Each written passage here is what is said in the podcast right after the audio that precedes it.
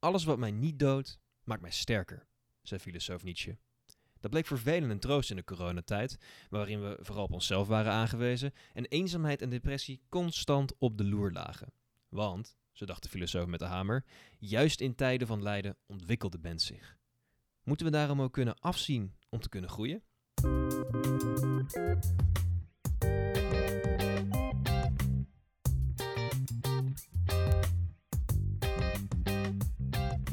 Hoi, je luistert naar Studium Generale, de podcast van de Erasmus Universiteit. Mijn naam is David Boeren, programmamaker wetenschap en samen met mijn collega's organiseer ik lezingen, workshops, filmvertoningen en meer voor studenten, maar ook voor niet-studenten, om hun denkbeelden te verbreden. Denker des Vaderlands Paul van Tongeren kwam bij ons langs om te vertellen over Nietzsche. In deze lezing kijkt hij of er iets van levenskunst te vinden is in het werk van Nietzsche. Van Tongeren is emeritus hoogleraar wijsgerige ethiek in Nijmegen, Leiden en Leuven en houdt zich bezig met de deugdethiek van Aristoteles, het nihilisme van Friedrich Nietzsche en publieksfilosofie. Ben je nu geïnteresseerd in meer van dit soort lezingen? Kijk dan op onze website, social media of YouTube voor onze aankomende evenementen, het SG Erasmus, of zoals nu, om te luisteren naar enkele van onze eerder opgenomen evenementen. Veel luisterplezier.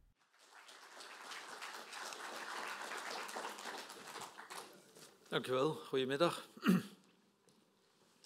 Die titel, Nietzsche, de kunst van het leven, was mij opgelegd, was mij voorgesteld in ieder geval. Uh, en ik zeg dat erbij omdat hij niet helemaal vanzelfsprekend is. Uh, ik wil daarom twee dingen doen. Eigenlijk eerst iets zeggen over of dat wel kan, zoiets als levenskunst bij Nietzsche en waarom die titel niet zo vanzelfsprekend is en misschien zelfs problematisch is. En pas daarna proberen toch een antwoord te geven op die titel, als ik daar een vraagteken heb achtergezet. Is er zoiets? En waarin zou dat kunnen bestaan? Maar ik begin dus met wat aarzelingen en ik doe dat meteen ook om daarmee, althans enigszins, in te leiden in het denken van Nietzsche, want ik heb geen idee in hoeverre jullie allemaal al ingeleid of ingewijd zijn in dat denken. Een paar hoofdlijnen daarvan, voor zover die duidelijk maken dat het spreken over iets als levenskunst of iets als moraal of ethiek bij Nietzsche alles behalve vanzelfsprekend is.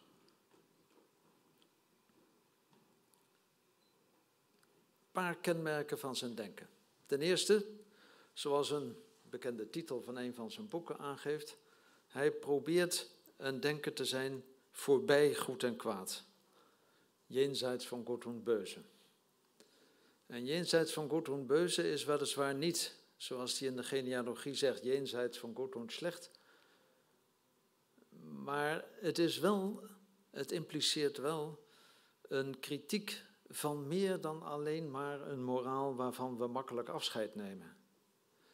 Ik denk zelfs dat je moet zeggen dat Nietzsche eigenlijk een kritiek probeert te formuleren op alle moraal. Niet alleen maar een bepaalde moraal, zoals het soms wel lijkt, de christelijke moraal of de kudde moraal of de slavenmoraal, allemaal aanduidingen die hij gebruikt. Maar ik denk dat je moet zeggen dat hij uiteindelijk eigenlijk elke moraal bekritiseert, om meerdere redenen, waarvan ik er twee noem. Ten eerste, Elke moraal is volgens Nietzsche uiteindelijk te herleiden tot één en dezelfde moraal. Elke moraal is op de eerste plaats een poging om sowieso de wereld eenzinnig te ordenen. Een moraal formuleert regels, normen, waarden, waarnaar men zich zou moeten richten en daarmee maakt men de menselijke werkelijkheid eenzinniger, eenduidiger, één, manier van leven zou als de enige, of minstens als de beste, worden voorgesteld. Maar behalve dat elke moraal dat doet, elke moraal maakt de wereld eenduidiger dan ze is. Behalve dat elke moraal dat doet, moet je eigenlijk zeggen volgens Nietzsche dat al die verschillende of schijnbaar verschillende moralen dat uiteindelijk allemaal op één en dezelfde manier doen. En als Nietzsche de christelijke moraal met name, en de Europese moraal, en de kuddemoraal, en de slavenmoraal, al die namen die hij gebruikt eigenlijk voor één type van moraal, wanneer hij met name die zo voortdurend en hard aanvalt, dan is dat omdat hij de indruk heeft dat die uiteindelijk norm geworden is voor elke moraal. Dat elke moraal uiteindelijk te herleiden valt tot die kuddemoraal. Dat eenzinnige karakter is een belangrijke reden van kritiek. En waarom dat een belangrijke reden van kritiek is, dat wil zeggen wat er zo problematisch is aan dat eenzinnig maken wat elke moraal doet, dat komt zo meteen. Een tweede punt van kritiek dat Nietzsche heeft op alle moralen bestaat erin dat elke moraal volgens hem uiteindelijk een logening is van de werkelijkheid. Elke moraal zegt op een of andere manier: je moet zus of zo. Of het goede bestaat in, en dan komt er een of andere formulering van het ideaal waar je naar zou moeten streven. Maar elke manier om te zeggen dat een bepaalde manier van leven of van handelen zou moeten, of dat een bepaalde manier van leven de ideale is, betekent dat de moraal impliceert dat de moraal altijd tegenover de werkelijkheid staat. De werkelijkheid is nog niet zoals ze idealitair zou zijn. Het handelen is niet zoals het idealitair zou zijn of zoals het zou moeten zijn. En daarmee staat een moraal tegenover de werkelijkheid en logent het in zekere zin de werkelijkheid. Logenen in de zin van dat het van de werkelijkheid zegt, van de realiteit van ons leven en handelen zegt, dat is niet het ware leven. Dat is niet het handelen zoals het eigenlijk zou moeten zijn. Het neemt daarmee afstand van de realiteit. En dat is een tweede grond van kritiek. En opnieuw, waarom dat voor Nietzsche een grond van kritiek is, dat komt zo meteen. Nietzsche bekritiseert elke moraal en dus ligt het niet voor de hand om met dan een hedendaagse term niet moraal te spreken, maar uh, over levenskunst of de kunst van het leven. Maar uiteindelijk is dat een hedendaagse aanduiding voor wat tot voor kort moraal of ethiek genoemd werd. Daarom is het niet vanzelfsprekend om te spreken van een ethiek of een moraal of een levenskunstfilosofie bij Nietzsche, vanwege het feit dat hij elke moraal bekritiseert, om in ieder geval ook deze twee redenen. Tweede puntje. Die beroemde term zo macht. Ik zeg daar een paar woorden over om daarmee iets van de achtergrond te geven van die kritiek die ik onder puntje 1 genoemd heb. De kritiek op die moraal, die te eenzinnig zou zijn en een logening van de werkelijkheid, die wordt gedragen, die wordt in zekere zin gefundeerd, ook al is funderen altijd een problematische term bij Nietzsche. Bij Nietzsche's niet-systematische denken, zeg maar. Maar die wordt in zekere zin gefundeerd door een soort van theorie. Opnieuw moet ik weer zeggen, soort van theorie, want je vindt bij Nietzsche geen echte uitgewerkte theorieën en al helemaal geen systematiek van theorie. Maar die wordt in zekere zin gefundeerd door zoiets als een theorie van de Wieletsoor macht, de wil tot macht. Wat betekent die uitdrukking? Wat betekent die term wil tot macht? Of wat betekent Nietzsche's these dat alles wil tot macht is? En die zin, dat alles wil tot macht is, karakteriseert die these van Nietzsche een beetje als een metafysische these, als een these van een eerste, van een fundamentele filosofie die iets over alles probeert te zeggen. Alles is wil tot macht. Wat betekent dat?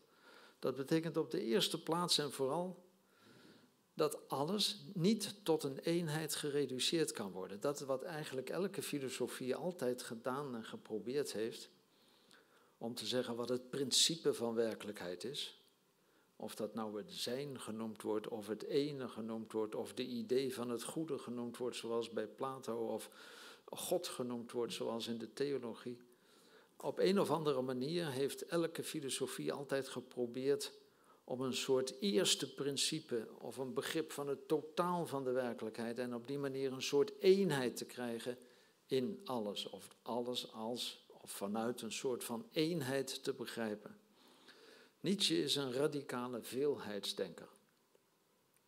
Elke eenheid is eigenlijk schijn, volgens Nietzsche. Er bestaan geen eenheden.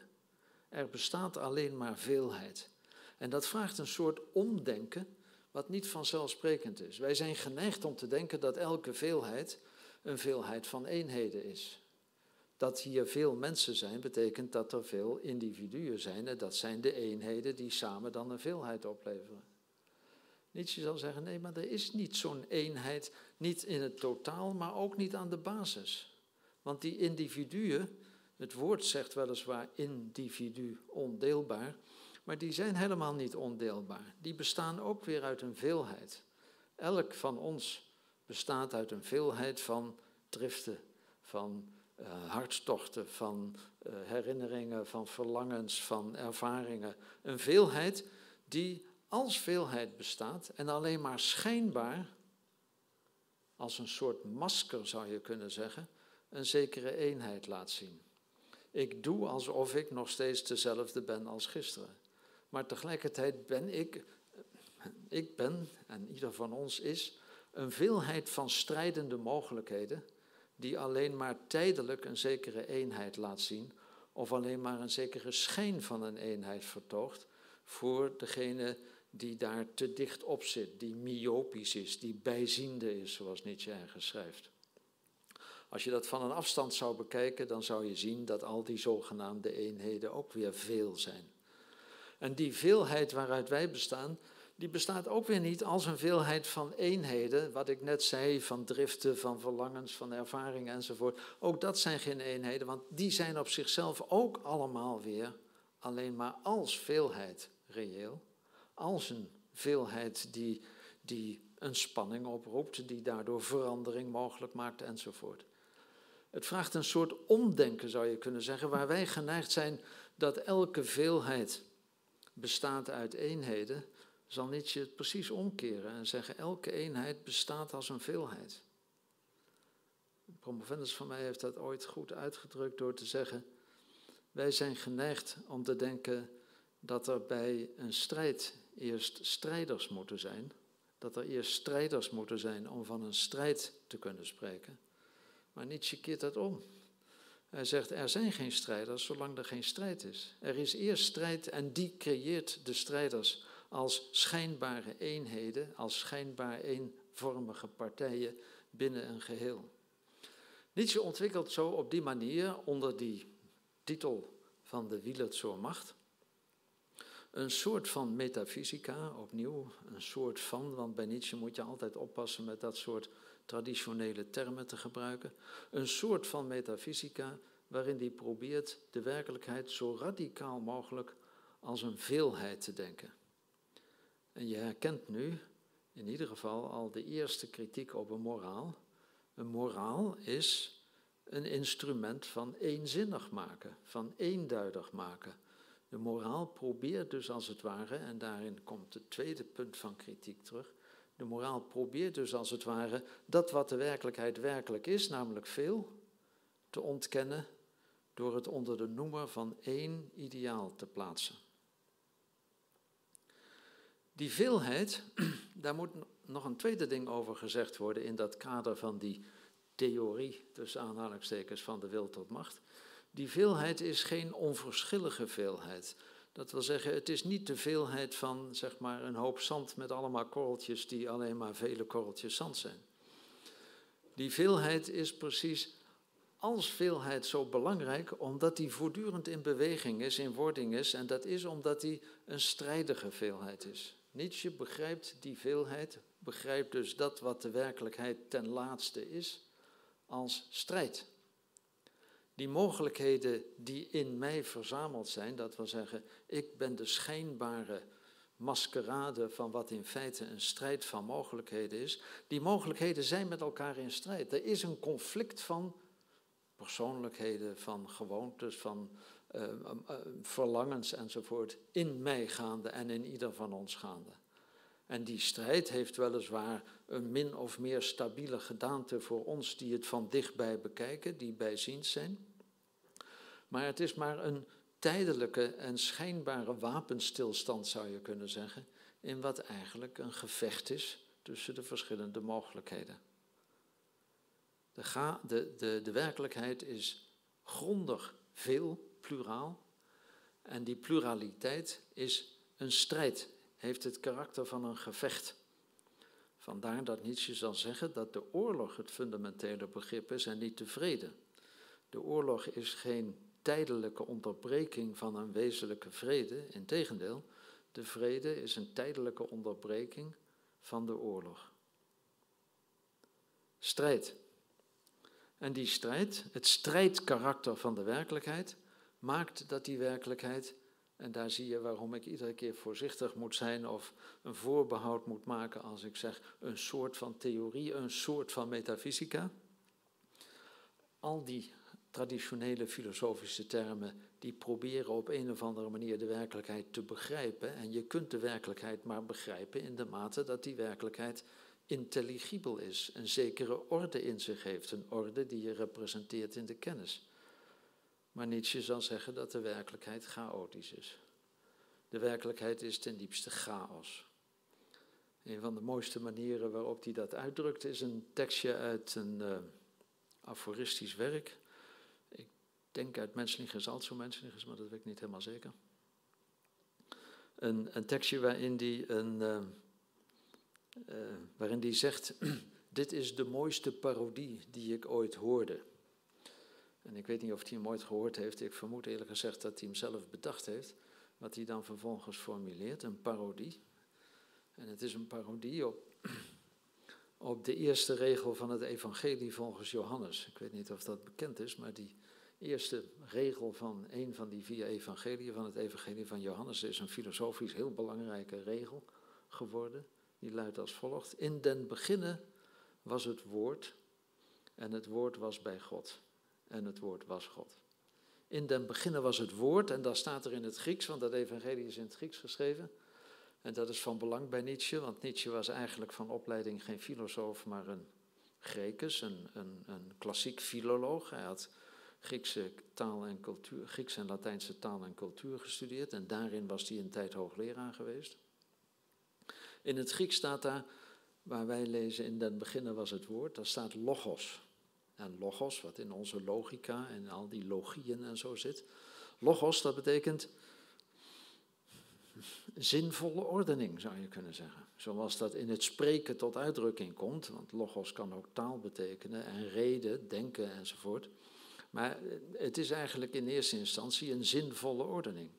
Dat wil zeggen, die evangelietekst die zegt, en die staat voor, volgens Nietzsche voor, voor de hele Europese cultuur, die evangelietekst zegt, in den beginnen, in de grond, ten diepste, in principe, is de werkelijkheid ordelijk, zinvol geordend. En, en, en die zinvolle orde, dat noemen we in de religie God. En Nietzsche stelt daar tegenover, hij zegt, de, zin, de, de mooiste parodie die ik ooit hoorde, en dan citeert hij of verzint hij, Im Anfang war der Unsinn und der Unsinn war bei Gott. Unsinn, onzin, in, in den beginnen, im Anfang, in den beginnen was de onzin. Onzin, als je dat in het Grieks vertaalt, en bij Nietzsche moet je soms zijn Duits in het Grieks vertalen om te weten waar die, waar die aan denkt. Nietzsche was beter in, nou nee, niet beter in Grieks dan in, in het Duits, maar hij was wel heel erg goed in het Grieks. Um, onzin of onzin in het Grieks dat is alogia. Dat is precies de omkering van die logos waar het in het Johannesevangelie over gaat. Im Anfang war der onzin. In den beginnen, in principe, ten principale is de werkelijkheid geen zinvolle orde, maar een chaos. Een absurde chaos. Absurditeit en chaos als kenmerk van de werkelijkheid. Je vindt dat nog terug bijvoorbeeld in een, een, een auteur uit de vorige eeuw die, uh, die sterk door Nietzsche beïnvloed werd, Albert Camus. Uh, ongetwijfeld min of meer bekend in ieder geval, neem ik aan. Uh, Albert Camus, van, van, het meest theoretische werk, denk ik, is de mythe van Sisyphus, de mythe Sisyphe. Uh, dat begint met een hele beroemde zin. Degenen die het boek gelezen hebben, zullen dat weten. De beroemde zin waarmee de mythe van Sisyphus van Camus begint is deze. Er is maar één serieus filosofisch probleem. Al de rest is kinderspel. En dan noemt hij een paar voorbeelden en dan noemt hij als voorbeelden echt de grote, de grote theorema's uit, uit de westerse filosofie. Allemaal kinderspel. Er is maar één serieus filosofisch probleem, dubbele punt. De zelfmoord. Waarom de zelfmoord? Omdat de werkelijkheid zinloos is. Dat is het uitgangspunt van Nietzsche's theorie, als je dat zo mag noemen, van de wil tot macht. De werkelijkheid is een absurde chaos. En dus is de eerste en meest belangrijke vraag: waarom zijn we er nog? Waarom, waarom blijven we bestaan en blijven we naar van alles streven in een absurde, chaotische werkelijkheid? En je ziet opnieuw hoe dat funderend is ook voor die kritiek op alle moraal. Want alle moraal probeert uiteindelijk te zeggen hoe er geleefd moet worden om te zorgen dat die werkelijkheid zinvol wordt.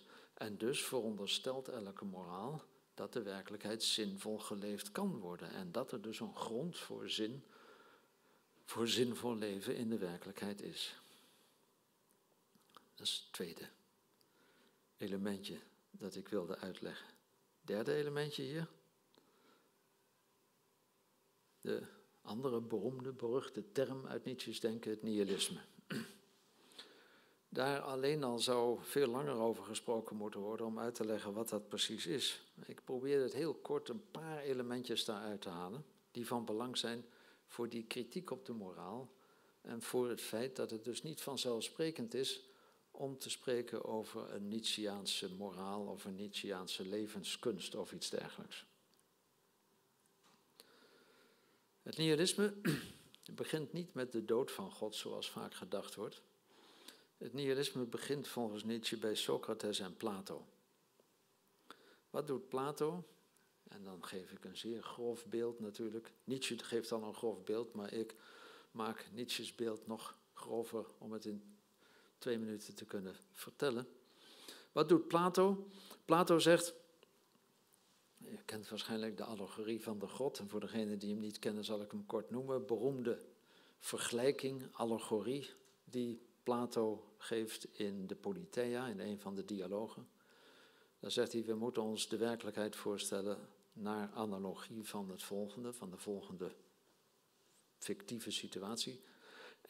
wij mensen zijn als het ware opgesloten in een grot, diep onder de aarde. Een grot waarin we niet alleen opgesloten zijn, maar bovendien nog vastgeketend zitten, met de rug tegen een muur vastgeketend zitten en alleen maar in staat om één richting op te kijken. En in die ene richting waarin we kijken, daar kijken wij tegen een muur aan en op die muur worden schaduwen geprojecteerd. En eigenlijk zeg ik dan al te veel, want we weten niet dat dat schaduwen zijn. Want om te weten dat dat schaduwen zijn, moet je eerst weten dat er iets anders is dat zijn schaduw daar afwerpt. Maar dat weten we niet. Dus eigenlijk weten we helemaal niet dat dat schaduwen zijn. We denken dat dat de werkelijkheid is.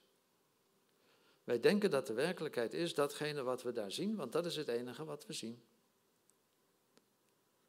Totdat er één van ons zich losmaakt van die grot, van die ketenen, en probeert en langzamerhand erin slaagt om de weg omhoog te kruipen en de grot te verlaten.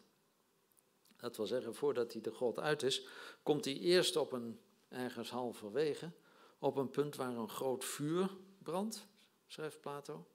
En achter dat vuur, of voor dat vuur moet ik zeggen, nee, achter dat vuur worden, worden uh, beelden heen en weer gedragen. En dat zijn namelijk de beelden die door het licht van dat vuur hun schaduw afwerpen op de muur. Dus degene die omhoog geklommen is, die ziet aan, ah, dat was niet de werkelijkheid, dat waren schaduwen van de beelden die hier echt worden rondgedragen. En dan klimt hij nog verder omhoog en uiteindelijk als hij buiten komt, dan ziet hij de werkelijke dingen die in die beelden waren nagemaakt. En dan komt nog een verdere stap, dan ziet hij het licht waarin die werkelijke dingen maar zichtbaar worden. Maar wat je ziet is dat, wat, wat Plato daar doet, is zeggen, wij zijn eigenlijk te vergelijken met mensen die menen dat werkelijk is, wat in feite alleen maar een schaduw is. Alleen maar een schim van de, van de verbeelding van de werkelijkheid. Wat wij als werkelijk zien, wat wij mensen als werkelijk zien, dat is niet de echte werkelijkheid. Wat wij mensen als werkelijk zien, dat ziet er vaak wel heel chaotisch uit en helemaal niet kloppend en, en wanordelijk enzovoort. Maar dat is omdat het alleen maar de schaduw is van wat werkelijk van een andere orde is. En wat Plato op die manier doet, is, en je herkent het tweede puntje van kritiek op elke moraal, puntje 1b in het schema. Wat Plato in feite doet, zegt Nietzsche, is in de plaats van onze ervaringswerkelijkheid een ideale werkelijkheid scheppen. Een ideale werkelijkheid die als norm voor de feitelijke werkelijkheid gebruikt wordt. Hij logent dus de werkelijkheid van onze ervaringswerkelijkheid door die in het licht te plaatsen van een door hem verzonnen werkelijkheid. Nou zeg ik het wel heel grofweg. Door die in het licht te plaatsen en onder de norm te plaatsen van een gedachte werkelijkheid, een ideële werkelijkheid en in feite ook een ideale werkelijkheid. Plato, en met Plato wordt het begin gemaakt van een Europese traditie die in alle domeinen van de cultuur voortgaat, zegt hij, maakt in feite de werkelijkheid van onze ervaring tot een niet-reële schim van wat eigenlijk en waarlijk de werkelijkheid zou zijn, maar die ware werkelijkheid is een fictieve, is een gedachte, is alleen maar een ideële werkelijkheid. Dat is wat Plato doet en zoals gezegd, dat doortrekt de hele cultuur. De hele cultuur zal vervolgens een uitwerking blijken te zijn van deze, van deze manier om, want dat is de reden dat Plato dat doet volgens Nietzsche, van deze manier om ons te beschermen tegen dat wat Nietzsche in zijn Wielet zur Macht-these eigenlijk naar voren heeft gebracht.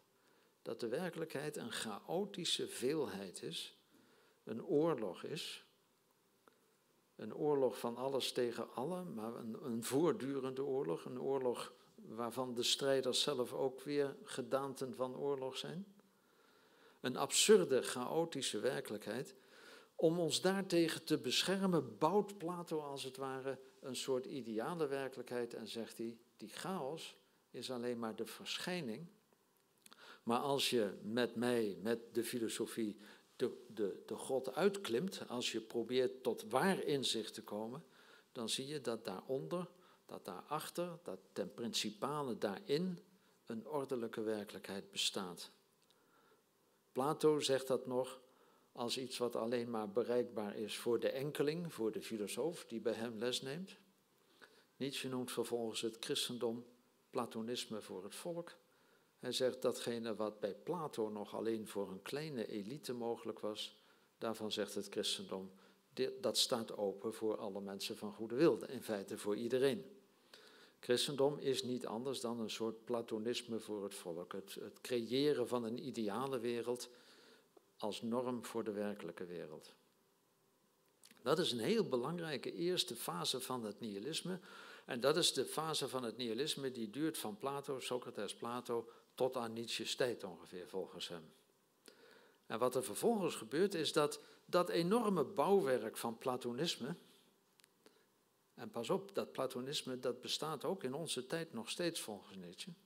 Ook de wetenschap, die zijn voor het grootste deel, neem ik aan, wetenschappers of wetenschappers in spe. Ook de wetenschap doet niet anders dan wat Plato doet. De wetenschap zegt bijvoorbeeld, je denkt wel als gewone mensen dat je een vrije wil hebt, maar eigenlijk, en dan komt iets wat de breinwetenschap heeft ontdekt over het over datgene wat wij vrije wil noemt. Je denkt wel dat, ehm, weet ik het, dat dingen werken zoals wij eh, zouden willen dat ze werken, maar eigenlijk wat daaronder zit, met andere woorden, de wetenschappelijke blik kijkt onder de schijn van de werkelijkheid naar hoe de werkelijkheid waarlijk in elkaar zit. Dat is het schema van het Platonisme. Dat geldt voor de wetenschap, dat geldt voor de religie, dat geldt voor de moraal, dat geldt voor de hele cultuur volgens Nietzsche. Die is door en door een soort bolwerk ter bescherming tegen de chaos. En dat bolwerk, dat heeft als het ware zijn, fundamentsteen, of de steen waar het hele zaakje op bij, in bij elkaar komt, zeg maar de, de, de, de sluitsteen in het grote gevelwerk, in het begrip God. En vandaar dat de dood van God, dat het twijfel aan het, de structuur, aan die Platoonse structuur, dat dat dat hele gebouw langzamerhand in elkaar doet storten. En dat is de fase waarin wij nu zijn, volgens Nietzsche. Wij, zijn, wij leven in, in de periode van een paar eeuwen waarin dat grote bouwwerk dat met Plato begint, langzaam maar zeker in elkaar stort. En Nietzsche is een soort profeet van die tijd, zou je kunnen zeggen. Hij noemt zichzelf de beschrijver van de geschiedenis van, van die fase. Het probleem alleen wat daarin zit, is dat die dood van God zelf weer gedragen wordt door een soort Platoonse imperatief. Hier wordt het heel ingewikkeld, ik hou het kort, maar het is wel een heel belangrijk punt. Waarom moet God dood? Omdat hij niet beantwoordt aan ons verlangen naar wat echt waar is. En dat verlangen naar wat echt waar is, dat is precies die Platoonse imperatief die probeert achter de schijn van de werkelijkheid een ware werkelijkheid te zien. En op het moment dat wij zeggen, God was onze laatste en onze grootste leugen, dan zeggen we dat vanuit diezelfde imperatief die die God gecreëerd heeft. Vandaar dat die kritiek op het Platonisme, de kritiek die zich uit in die dood van God, uiteindelijk in zijn eigen staart bijt volgens Nietzsche. En dat is de, wat ik maar noem de zelfreferentialiteit van die kritiek. Ik kom daar misschien nog even op terug op het laatst, maar dat was om het plaatje volledig, nou ja, volledig, maar om het een beetje vollediger te maken. Dit alles als een eerste kennismaking met een paar centrale begrippen bij Nietzsche, allemaal geordend rond mijn vraag: kun je wel spreken over zoiets als moraal of in dit geval dan wat moderner levenskunst bij Nietzsche? Dat is niet vanzelfsprekend. Niettemin denk ik dat het wel kan, maar je moet het wel tegen de achtergrond van deze aarzelingen zien, wat er dan uitkomt. Dus wat kan er dan meer ten positieve gezegd worden? Twee dingen werk ik wat verder uit. Ten eerste dat de strijd voor Nietzsche in de moraal niet overwonnen wordt, maar dat de strijd zelf geïdealiseerd gaat worden. En ten tweede dat in de plaats van een soort van negativiteit die in de traditie van de moraal zit. Negativiteit in de zin van logening van de werkelijkheid. Onze ervaringswerkelijkheid is niet de ware werkelijkheid, zegt de moraal altijd. In plaats daarvan komt een soort van affirmatie. De affirmatie die we bijvoorbeeld kennen in dat begrip van het amor fati en op andere manieren nog bij Nietzsche. Die twee dingen werk ik wat verder uit. Ten eerste, de strijd als ideaal. Je ziet dat die these van de wil tot macht, de wil tot macht als een these over de werkelijkheid die ten diepste strijd, chaotische strijd is, dat Nietzsche probeert om dat ook als een soort morele imperatief, nou ja, bij wijze van spreken, allemaal tussen aanhalingstekens die begrippen, eh, te ontwikkelen. Hij schetst bijvoorbeeld hoe een ontwikkeling waargenomen kan worden van eerst groepen die met elkaar strijden en in die strijd met elkaar zich ontwikkelen, sterker worden en, en zich ontwikkelen tot een, tot een hoger niveau, zou je kunnen zeggen. Hoe vervolgens daaruit samenlevingen ontstaan die maar bestaan voor zover en die maar groeien, die maar, die maar een levende samenleving zijn voor zover binnen die samenleving weer op allerlei manieren strijd is, competitie is. Uh, hij verwijst bijvoorbeeld een keer als metafoor naar, naar een oerwoud. Hij zegt, waarom maakt een oerwoud zulke schitterende uh, uh, natuurformaties? Omdat daar al die elementen in zo'n oerwoud met elkaar als het ware in gevecht zijn. Ze proberen allemaal boven elkaar uit te komen en daardoor krijg je die schitterende hoge bomen. Uh, datzelfde gebeurt in de samenleving. Door de strijd, door de competitie ontstaat er langzamerhand een, een soort van krachtiger samenleving. Totdat uiteindelijk diezelfde strijd ook in het individu gecultiveerd gaat worden. Nu beschrijft hij niet meer het individu als feitelijk een strijd, maar hij gaat zelf een soort moraal, een soort moraal. Ik moet altijd weer benadrukken dat het bij wijze van spreken, hè, als ik die taal, die traditionele termen gebruik, een soort moraal ontwikkelen waarin die strijd niet wordt weggewerkt, niet wordt overwonnen, niet wordt gemitigeerd op een of andere manier. Nou, mitigeren tot op zekere hoogte, daar kom ik zo op terug. Maar, maar wordt gecultiveerd. En dan krijg je teksten bij Nietzsche waarin hij zegt: kijk, echt grote mensen. En dan noemt hij bijvoorbeeld figuren als Goethe. Goethe is een duidelijk voorbeeld daarvan voor Nietzsche, maar ook Leonardo da Vinci. En soms noemt hij ook heel provocatief mensen als Cesare Borgia, zo'n zo'n renaissance-paus. Uh, hij zegt: de, echt grote mensen zijn mensen die in staat waren, Shakespeare is ook een voorbeeld, om heel veel verschillende dingen in zichzelf bij elkaar te brengen om als het ware zichzelf te cultiveren als een strijd tussen vele mogelijkheden. Jezelf niet proberen tot één eenduidig individu te vormen, maar precies het conflict van mogelijkheden in jezelf zo sterk mogelijk te laten zijn. En het is in deze context volgens mij dat die regel begrepen moet worden, de, die Linia net bij de inleiding citeerde, Was mich nicht umbringt, macht mich sterker. Wat mij niet doodt, wat mij niet ombrengt, dat maakt me sterker. Gisteren in de Volkskrant was een columnist die het citeerde als wat mij niet ombrengt, maakt me depressief. Dat is ongeveer het omgekeerde van wat Nietzsche bedoelt. Wat mij niet ombrengt, maakt me sterker. Dat wil zeggen, het is maar door de strijd met de krachten die mij proberen te doden, dat ik sterker kan worden.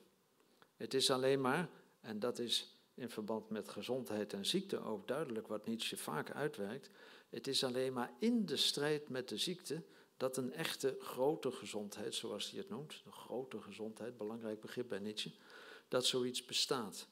Een gezondheid die de ziekte niet kent, is geen gezondheid. Het is alleen maar in het gevecht met de ziekte dat een werkelijke gezondheid zou kunnen bestaan. Je ziet daar dat idee van een cultivering van de strijd, in plaats van een wegwerken daarvan. Nu is dat natuurlijk een hoogst problematische aangelegenheid. Want hoe doe je dat? Het cultiveren van de strijd in jezelf. Eh, tot op zekere hoogte kan dat misschien, maar zelfs, zelfs op een heel elementair niveau is het al heel lastig. Eh, wij kunnen bijvoorbeeld schaken met onszelf. Hè? We kunnen, je kunt een schaakbord, dan kun je de stukken neerzetten. En uh, je begint als wit en dan zet je een zet en dan draai je het bord om en dan ga je als zwart de tweede zet doen. Dat hou je een tijdje vol, maar het wordt steeds lastiger. Als je een beetje kan schaken, dan denk je minstens een paar zetten vooruit. Maar als je dan het bord omgedraaid hebt, dan weet je hoe jij als de ander vooruit gedacht hebt. Dus dat kan wel eventjes, dan kan je proberen nog een stapje verder te denken. Maar ja, dat heeft die ander, die je zelf bent, natuurlijk door. Dus dat, zelfs als een spelletje is het al heel lastig. Laat staan wanneer je reële mogelijkheden in jezelf tot een conflict in jezelf moet uitwerken, moet cultiveren. Wat je dan ook ziet bij Nietzsche is dat hij enerzijds dat die cultivering van de strijd steeds sterker naar voren brengt, de strijd op die manier zelf als een soort ideaal gaat schetsen, maar tegelijkertijd de notie van maat binnenbrengt. Dat moet binnen bepaalde binnen bepaalde grenzen. Want als je, als je zeg maar de ziektekiemen, om in dat beeld even te blijven, als je de ziektekiemen volop de kans geeft om in jou met elkaar in gevecht te gaan, ja, dan ga je eraan te gronden. En het te gronden gaan zal niet onmiddellijk het ideaal kunnen zijn. Met andere woorden, als je zoveel mogelijk verschillende, met elkaar strijdige mogelijkheden in jezelf wilt cultiveren, als je die strijd zelf wilt cultiveren, zal die strijd tegelijkertijd binnen de perken gehouden moeten worden. Maar ja, op het moment dat je daar grenzen aan gaat stellen, logen je eigenlijk weer de werkelijkheid die als strijd bestaat. Dus er is een, een heel spannend evenwicht wat daar gezocht wordt, zou je kunnen zeggen. Een spannend evenwicht tussen een maximale veelheid die met elkaar conflicteert en anderzijds datgene wat dat maximum begrenst, of datgene waardoor dat maximum het maximum is, zou je kunnen zeggen, datgene wat voorkomt dat het als een vuurwerk uit elkaar spat en daarmee ten einde is. En een tekst waarin je dat bijvoorbeeld vindt uitgedrukt is deze, waarin hij het beeld gebruikt van een ruiter. Daarin kun je het wel voor een deel herkennen, denk ik, dat ideaal van die strijdige veelheid. De beste ruiter is niet iemand die eh, netjes kan blijven zitten op een, op een, op een makke pony of zo. De beste ruiter is die die het meest vurige paard toch nog kan bedwingen. Maar als, die, als dat paard zo vurig is dat hij de ruiter eraf gooit, ja, dan is het afgelopen met de ruiter. Dus je moet, je moet zorgen dat het, het paard zo onhandelbaar mogelijk is, zodat je het nog net binnen de perken kan houden. En Nietzsche zegt van figuren als Leonardo en Goethe en Shakespeare, dat waren mensen die, die dat konden. Die zijn een conflict van mogelijkheden, maar op zo'n manier dat je nog steeds ziet dat het, dat het zichzelf tot een, tot niet alleen in stand houdt, maar zelfs tot iets bewonderenswaardigs maakt. De strijd als ideaal. Leven als kunst betekent jezelf, je leven vormen, ontwikkelen tot een, tot een conflictueus geheel, waarin de veelheid maximaal is, maar nog net behapbaar blijft, nog net niet over de grens gaat, nog net niet uit elkaar spat, zoals een vuurwerk uit elkaar spat. Dat is een eerste element van Nietzsche's levenskunst en waarschijnlijk een ander dan je verwacht zou hebben. Maar dat wordt vaak, vind ik, door levenskunstdenkers een beetje onderschat. Die maken Nietzsche te gemakkelijk tot een, tot een uh, protagonist van datgene wat in feite heel andere wortels heeft dan Nietzscheaanse.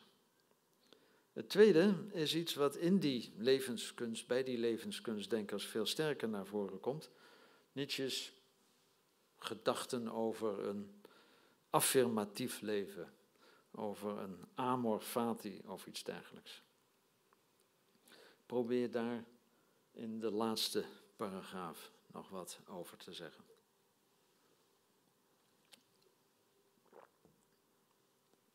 Die notie van amor fati is waarschijnlijk wel bekend bij Nietzsche. Amor fati, wat letterlijk betekent liefde voor het lot. Het lot, datgene wat nu eenmaal feitelijk gebeurt, volledig affirmeren. Niet alleen affirmeren in de zin van erkennen dat het zo is, en al helemaal niet in de zin van berusten in hoe het nu eenmaal gaat. Nee, amor, dat wil zeggen beminnen van het lot een, een, van, van datgene wat onvermijdelijk nu eenmaal gebeurt, zeggen, zo wil ik het en niet anders.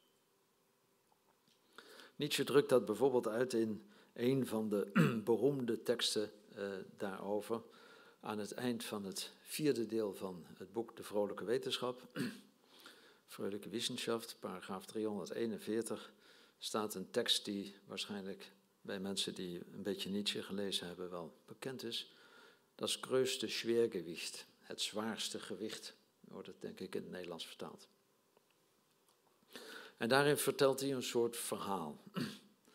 Hij zegt, stel je voor, stel je voor dat je op een nacht ineens op je schouder getikt wordt door een demon die je besluipt en die je zegt, dit leven, zoals je het nu leidt, heb je al eeuwig vaak geleid en zul je nog eeuwig vaak opnieuw leiden. En dat is dit leven tot in de kleinste details. Ook dit moment waarop ik, demon, je deze vraag stel, ook dit moment heb je al eeuwig vaak meegemaakt en het zal eeuwig terugkomen. Tot in de kleinste details en alles uiteindelijk in dezelfde volgorde. Alles zal precies zo gaan zoals het in dit leven gegaan is en al eeuwig vaak gegaan is. Zo zal het eeuwig herhaald worden. Altijd weer opnieuw zal de zandloper van het bestaan worden omgekeerd, schrijft hij. En dan komt de vraag: hoe zou je daarop reageren? Zou je niet, dat is de veronderstelling die hij doet, die in eerste instantie misschien een beetje kan verbazen, maar als je daar even over nadenkt, denk ik dat je het wel kunt herkennen. Het meest waarschijnlijke is dat je zult zeggen, absoluut niet, dat niet. Natuurlijk, iedereen van ons wil best nog een keer leven en misschien ook nog wel een paar keer, maar eeuwig. Dat er nooit een einde aan komt en dat alles wat je nu nastreeft altijd weer opnieuw nagestreefd wordt en iedere keer weer eindigt in iets waarin het niet bereikt is en dan weer opnieuw begint. Eeuwig de steen van Sisyphus weer de berg opduwen en hij zal altijd weer naar beneden rollen. Iedereen zal wel eens wat langer willen leven. Heel veel zullen best nog een keer willen leven. Maar een identieke herhaling die bovendien eeuwig is, dat wil zeggen waarin ook en op eeuwige wijze al die dingen weer precies zo zullen terugkomen waarvan je nu zegt, dat liever niet nog een keer, of de volgende keer zou ik dat een beetje anders doen. Nee, nee, alles precies hetzelfde. Afschuwelijk. Of, zegt de demon, heb je ooit zo'n hemelsmoment meegemaakt waarop je kon zeggen, ja, zo wil ik het. Ooit zo'n moment meegemaakt waarop je zou kunnen zeggen, ja, zo wil ik het en niet anders. Die ervaring, dat is als het ware iets wat hij zoekt, wat Nietzsche in deze fase van zijn denken zo rondom het ontstaan van het boek Alzo spraakt Zarathustra, wat hij ontdekt en wat hij probeert als het ware te denken en waarvan hij iedere keer moet zeggen, dat zou mooi zijn. Wat hij als een, als een ideaal, een ideaal waarin dat erin bestaat alles te kunnen affirmeren, als een ideaal beschrijft hij dat. In het begin van datzelfde vierde boek van de Vrolijke Wetenschap, waar die tekst aan het eind staat, bijna aan het eind, aan het begin daarvan schrijft hij een tekstje. Hij schrijft dat op 1 januari en dan zegt hij: Dit is de dag waarop iedereen zo'n goede voornemens maakt. Laat ik dat ook doen. Ooit wil ik alleen nog maar een ja-zegger zijn. Ooit wil ik nooit meer nee zeggen en zelfs tegen de nee-zeggers geen nee meer zeggen. Maar je hoort het, ooit wil ik dat realiseren. Ik zou willen dat ik dat ooit haalde. En aan het eind van het boek komt die tekst over die demon die je besluit, die weer eindigt met: Heb je ooit zo'n moment meegemaakt? Zou je ooit dat kunnen je realiseren? Het is met andere woorden duidelijk een ideaal dat Nietzsche als een ideaal vooruitwerpt, waarvan hij zelf moet erkennen dat hem dat eigenlijk niet mogelijk is, dat hij dat niet kan realiseren. Maar belangrijker is dat hij als ideaalstelling moet erkennen dat hij daarmee eigenlijk weer precies dat doet wat die hele geschiedenis van de moraal en van de ethiek gedaan heeft, namelijk een ideaal in de plaats stellen van de werkelijkheid. Dat hij zelf eigenlijk de figuur van de traditionele moraal herhaalt in zijn poging om een soort affirmatieve moraal te realiseren. Dat is waarschijnlijk een van de redenen waarom het bij pogingen blijft, deze idee van het amor fati. Er is een tweede manier waarop iets van die affirmatie door Nietzsche geprobeerd wordt. een tweede manier die die, die die als het ware probeert te begrijpen op basis van een soort. Een, een, een, soort constructie of reconstructie van een periode uit de Europese cultuurgeschiedenis. Een periode uit die geschiedenis die voorafgaat aan die nihilistische structuur die met Plato begint. Je herinnert je dat uit, uit het vorige hoofdstukje. Nihilisme begint bij Plato als een soort bescherming tegen het chaotisch karakter van de werkelijkheid.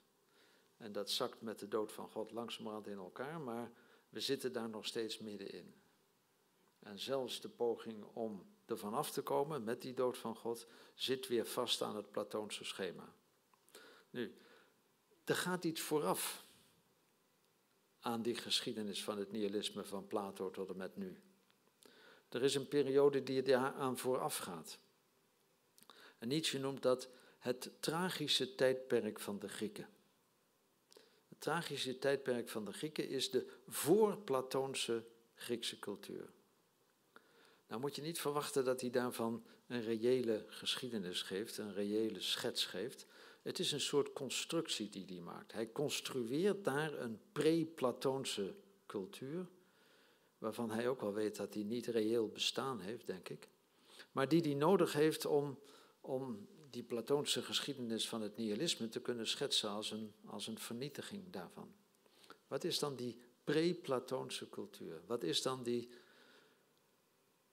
Griekse cultuur die tragisch genoemd wordt, het tragische tijdperk van de Grieken? Het is de periode, en dat is waarom die tragisch genoemd wordt, waarin de tragedie ontstaat. Wat is de tragedie? Ik moet het nou heel kort aanduiden. Wat is de tragedie?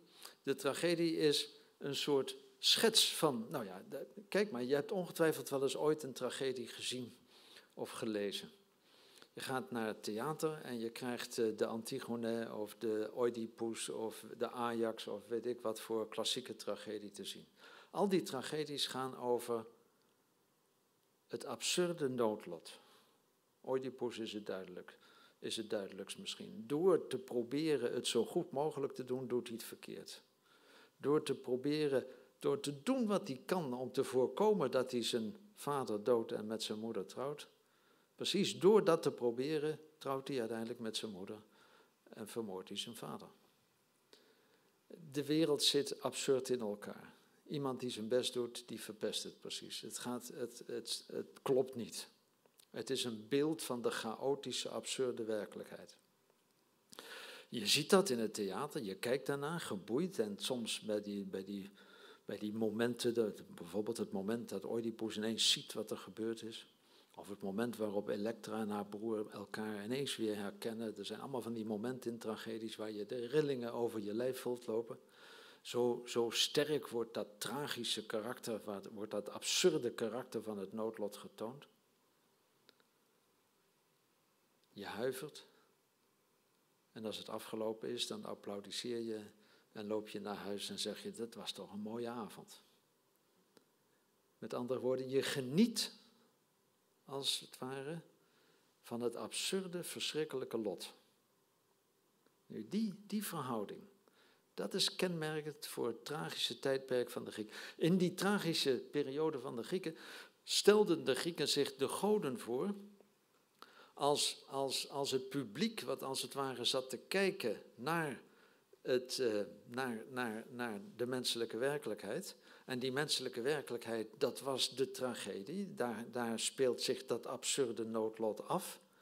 En de goden zitten daarnaar te kijken en zitten te genieten van dat schouwspel. Zoals wij zitten te genieten in het theater als we naar de tragedie gaan kijken. En wat is nou, wat is nou het bijzondere van die periode? Volgens Nietzsche waren de Grieken zelf in staat om, terwijl ze naar die tragedie keken, zich zowel te herkennen, met andere woorden, zichzelf te zien als de acteurs van die tragedie, en toeschouwer te zijn daarbij. Zij waren in staat om naar hun eigen leven te kijken als de toeschouwers van een tragedie die ze zelf speelden. Zij waren in staat om, nou gebruik ik de uitdrukking die Nietzsche zelf gebruikt, zij waren in staat om de werkelijkheid en het leven esthetisch te rechtvaardigen. Esthetisch te rechtvaardigen. Aesthesis, het Griekse woord aesthesis, betekent beschouwen van een zekere afstand. Zij konden naar hun eigen leven kijken en hoe absurd het ook was, het schouwspel daarvan maakte het mogelijk om te affirmeren wat ze als acteur in feite leden, zou je kunnen zeggen. Nu, wat Nietzsche probeert is als het ware dat, dat zo'n zo'n cultuur, zo'n pre-Platoonse cultuur te schetsen, waarin mensen acteur en toeschouwer van hun eigen uh, noodlottige leven zijn. En, en te kijken in hoeverre die dat als het ware kan, kan, kan terughalen of kan proberen op een eigen tijdse manier te realiseren. Deze tragische blik op de werkelijkheid. En dat doet hij, ik moet afronden, terwijl ik nog niet helemaal klaar ben, daar was ik al bang voor. dat doet hij door wat hij aanduidt als de, de kunst van de transfiguratie. Hij zegt, wat, wat, wat, wat ons te doen staat, is als het ware die chaotische werkelijkheid te transfigureren tot een kunstwerk. En de wijze waarop hij dat uitwerkt is aan de hand van een kunstwerk van Raphaël. Dat is dit uh, schilderij. De, de, het heet de transfiguratie. Het, gaat, het is een bijbelse voorstelling van Christus die verheerlijkt wordt, getransfigureerd wordt op een berg. En, en daar, zitten, daar zitten twee verhalen uit het evangelie in. Het ene verhaal speelt zich beneden af en het andere boven. Jezus heeft twee van zijn leerlingen meegenomen naar boven. Die mogen het zien, de anderen mogen het niet zien. Dat zijn die twee die daaronder liggen. Met alle twee de handen voor de ogen, dus ze kunnen het niet echt zien. En de anderen moeten beneden aan de berg blijven. En, en die staan daar midden in de ellende. Want daar komen mensen aan die hun uh, ongelukkige kinderen en zieke verwanten enzovoort komen brengen. En zeggen: Jullie kunnen toch wonderen doen, help dan. Maar ze kunnen dat helemaal niet, die apostelen. Dus die, die staan daar hulpeloos te midden van al die ellende. En boven op de berg is die Jezus, die ze nou kwijt zijn, verheerlijkt, getransfigureerd. Twee tegengestelde werkelijkheden. De werkelijkheid van het lijden beneden en de verheerlijkte werkelijkheid daarboven. En Nietzsche beschrijft dat schilderij, met behulp van Burckhardt en anderen, als een schilderij wat in staat is om die twee werelden bij elkaar te brengen. En je kunt allerlei analyses, ook schilderkunstige analyses op het schilderij loslaten om te zien hoe, hoe knap Raphaël dat inderdaad gedaan heeft. Ik kan daar misschien in de pauze of in de, hoe heet het, na de, bij de discussie nog op terugkomen als je dat zou willen. Nietzsche probeert zelf die, die transfiguratie niet als schilder te realiseren, maar eerder in de filosofie. Wat je leest in met name het voorwoord bij die vrolijke wetenschap, dat boek De Vrolijke Wetenschap is eigenlijk het belangrijkste boek als je iets over Nietzsche en iets als levenskunst zou willen lezen. Nietzsche zegt in die voorreden, de kunst van de, van de transfiguratie, dat is nou eigenlijk filosofie. Dat wil zeggen, filosofie is die manier van leven, want pas op, filosofie is een manier van leven, zoals Pierre Hadot ook zegt, filosofie als een wijze van leven. Filosofie is die manier van leven waarin je de werkelijkheid enerzijds recht doet, de chaotische, absurde werkelijkheid recht doet, en tegelijkertijd kunt affirmeren. Nou ja, of we daar nou in onze dagdagelijkse problemen heel veel mee opschieten, is een andere vraag. Maar ik heb geprobeerd aan te geven wat Nietzsche zegt over de kunst van het leven en niet over wat wij graag zouden horen. Dank u voor uw aandacht.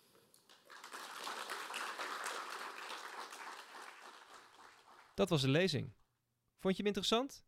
Kijk dan op onze website, social media of YouTube voor onze andere aankomende evenementen om bij te wonen, of zoals nu, om terug te luisteren naar eerdere evenementen. Dank voor het luisteren.